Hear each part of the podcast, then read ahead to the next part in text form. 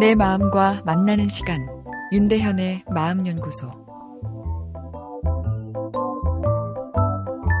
아내는 이해가 안 됩니다.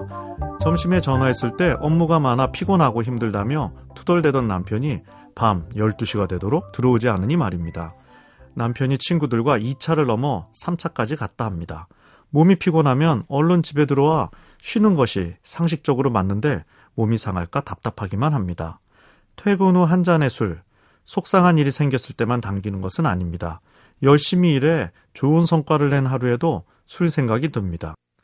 저도 열심히 진료하고 호전된 환자가 많아서 마음이 흡족한 날 오히려 술이 더 당기는 경험을 하고 있습니다.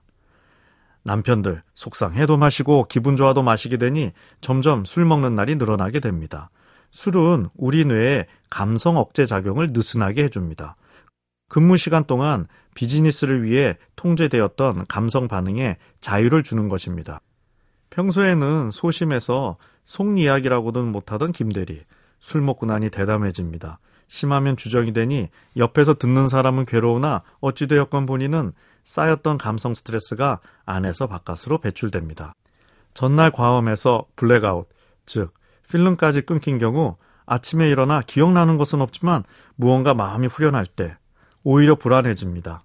어, 회식이었는데 상사에게 하지 말아야 할 이야기는 하지 않았나 걱정됩니다. 술로 느슨해졌던 감성 통제 시스템이 다시 작동되기 시작한 것입니다. 하루 한 잔 정도는 심혈관 질환 예방에 도움이 된다는 연구 결과에 애주가들은 환호합니다. 그러나 하루 한 잔 마시는 애주가는 거의 없습니다. 술은 자기 통제를 풀기에 술은 술을 먹게끔 합니다. 과음하게 됩니다. 과음이 건강에 해롭다는 것은 다 아는 사실입니다. 자학하는 것도 아니고 그럼에도 술을 마시는 것은 그만큼 우리가 일상생활에서 받는 감성 스트레스가 크다는 것입니다. 자신의 마음을 통제하는 감성 노동은 감성 시스템 에너지를 고갈시킵니다. 열심히 일해 비즈니스 결과가 좋아도 에너지는 소비됩니다. 거의 모든 비즈니스 활동이 자기 감정 통제를 요구하기 때문입니다. 술을 줄이고 싶다면 감성 스트레스를 풀 수 있는 다른 방법을 마련해야 합니다.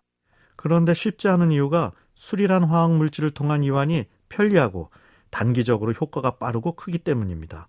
반응이 강하니 역설적으로 중독 현상을 만듭니다. 스트레스 어떻게 푸세요? 이 질문에 술만 머리에 떠오른다면 섭섭한 인생 아닌가 싶습니다. 스트레스 관리는 삶의 보조제가 아닌 삶의 중심 가치라 생각됩니다. 내가 무엇으로 내 마음을 위로하고 행복하게 해주는가의 문제이기 때문입니다. 윤대현의 마음연구소. 지금까지 정신건강의학과 전문의 윤대현이었습니다.